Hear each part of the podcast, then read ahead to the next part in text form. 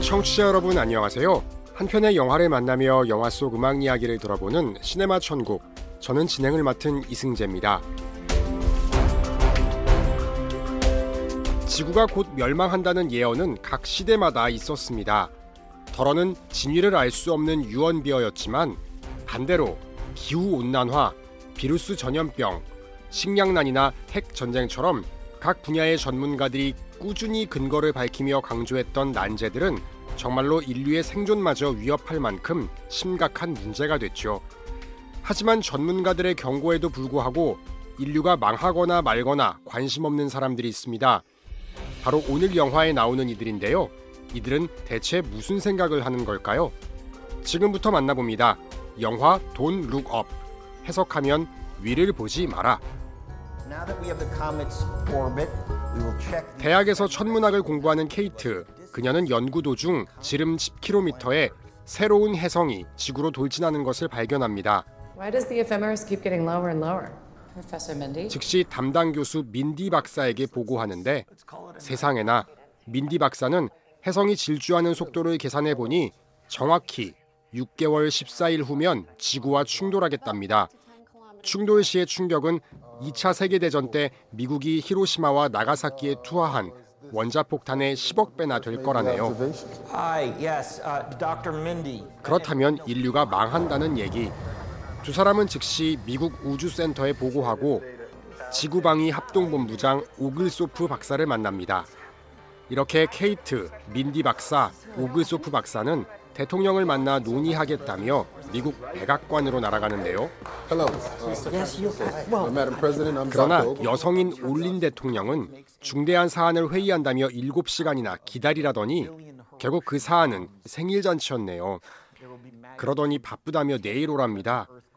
기다리다 지친 세 사람은 호텔로 돌아와 하룻밤을 청하고 다음 날에야 겨우 몇 분간 대통령을 만나 이 심각한 상황을 전하는데요. Thank you. One good thing happened today. 그래서요. 이 한마디 말에 모두들 어이가 없고 진이 쫙 빠져버립니다. 그러더니 그녀는 대통령 재선을 앞둔 이 시점에 이걸 발표하면 일이 곤란해진답니다. 아니, 지구가 멸망한다고요.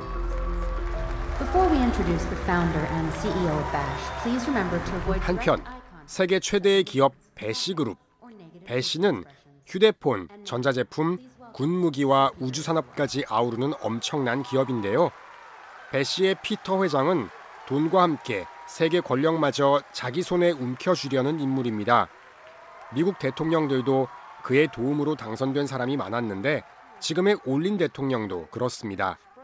그래서 피터 회장은 아무 때나 대통령실과 국가보안기관을 제 집처럼 드나들 수 있었죠.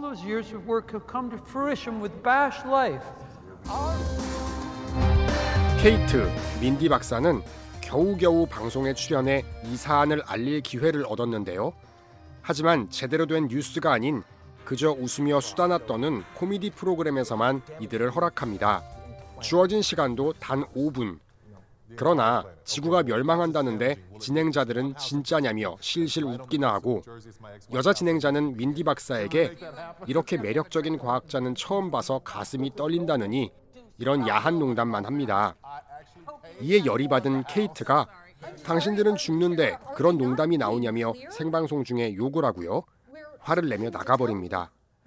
방송은 교묘하게 케이트를 분노 조절 장애 혹은 교육을 못 받은 사람처럼 몰아가고요. 100% for sure gonna die. Hey, Kate. 망했다 싶었는데 며칠 뒤 대통령이 이들을 부릅니다. 이런 대통령이 자신의 불륜 상대인 대법관에게 비밀스러운 사진을 찍어 보냈는데 이게 언론에 들통난 모양이에요. 대통령은 세간의 관심을 덮을 충격적인 무언가를 찾다 보니 이들을 부른 겁니다. 대통령은 세 사람에게 해성의 지구 충돌을 막을 방법이 뭐냐고 묻는데요. 방법은 하나, 로켓을 해성으로 보내 살짝 충돌시켜서 해성의 진입 궤도를 틀어버리는 겁니다. 대통령은 이를 승낙하고요.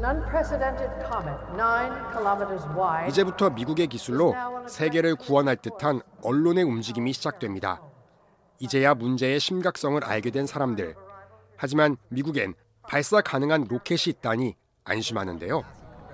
모두의 환호와 기대를 받으며 드디어 로켓이 발사되고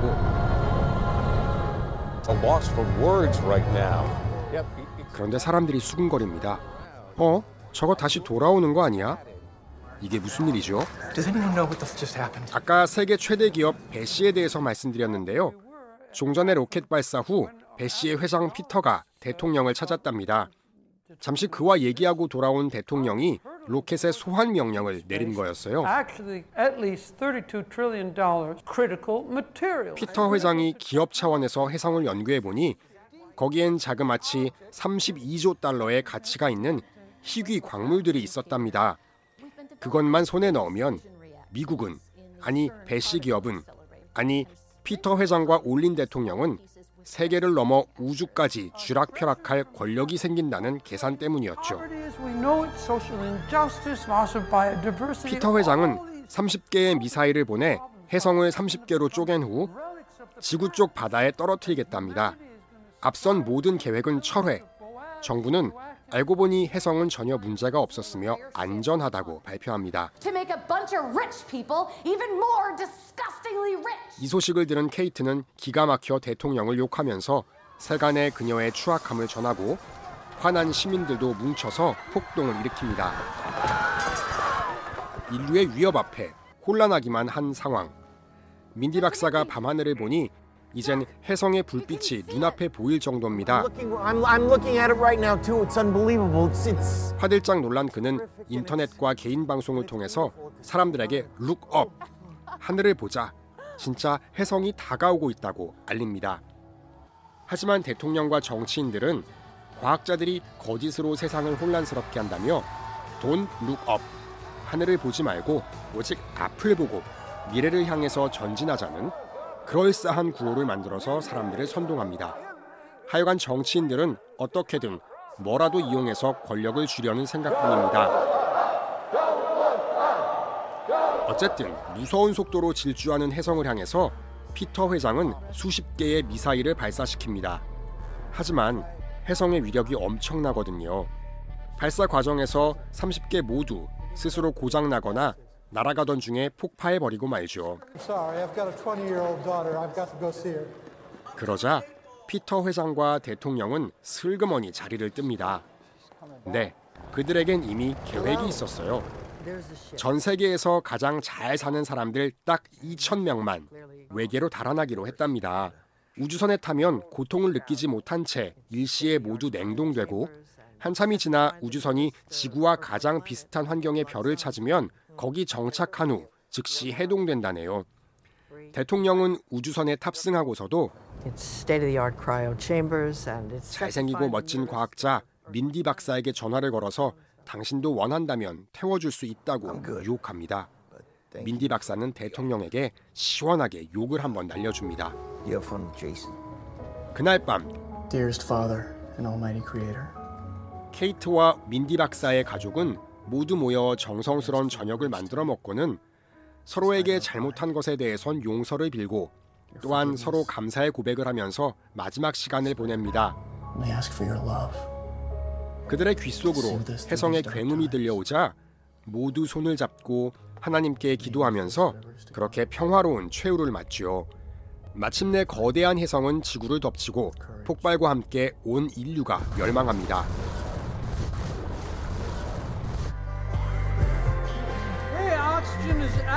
영화의 마지막 지구를 떠난 우주선은 어느 평화로운 땅에 도착합니다. 재벌과 권력자들이 탄 탐사 우주선은 22,740년이나 지나서야 지구와 비슷한 별을 찾았는데요. 대통령은 내리자마자 한 마리의 큰 닭 같기도 하고 어쩌면 낙타 같기도 한 동물을 예쁘다며 어루만집니다. 그러나 그 순간 돌변한 그 생명체가 대통령을 물고 뜯어버리죠.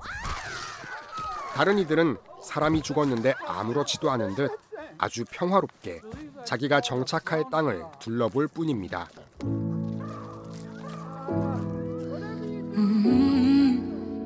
지금 들으시는 노래는 미국 가수 아리아나 그란데가 부르는 Just Look Up.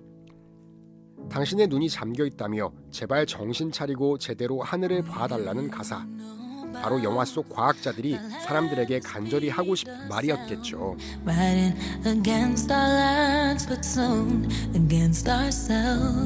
영화 속 결말이 황당해 보이지만 절대적일 것만 같던 독재자의 초라한 죽음. 실제로 현실 속에서도 충분히 일어나고 있는 일이라고 해도 과언이 아닙니다. 곳곳에서 벌어지는 전쟁과 민족 갈등, 환경과 생태가 무너져 가는데도 아랑곳 않고 자원을 낭비하는 강대국과 거대 기업들, 그리고 거짓된 논리로 인민을 착취하는 지도자들.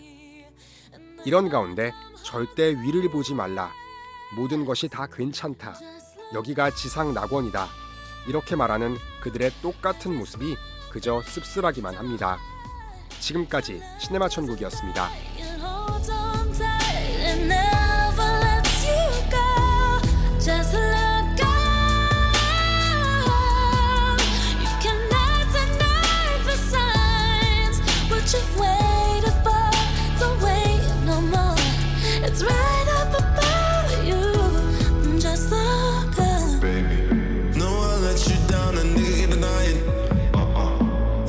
much sugar losing, yes, that matters. Yeah. I've been dealing with madness. Yeah. Wasn't the man you needed. Mm. You think I'm a sadness, truthfully.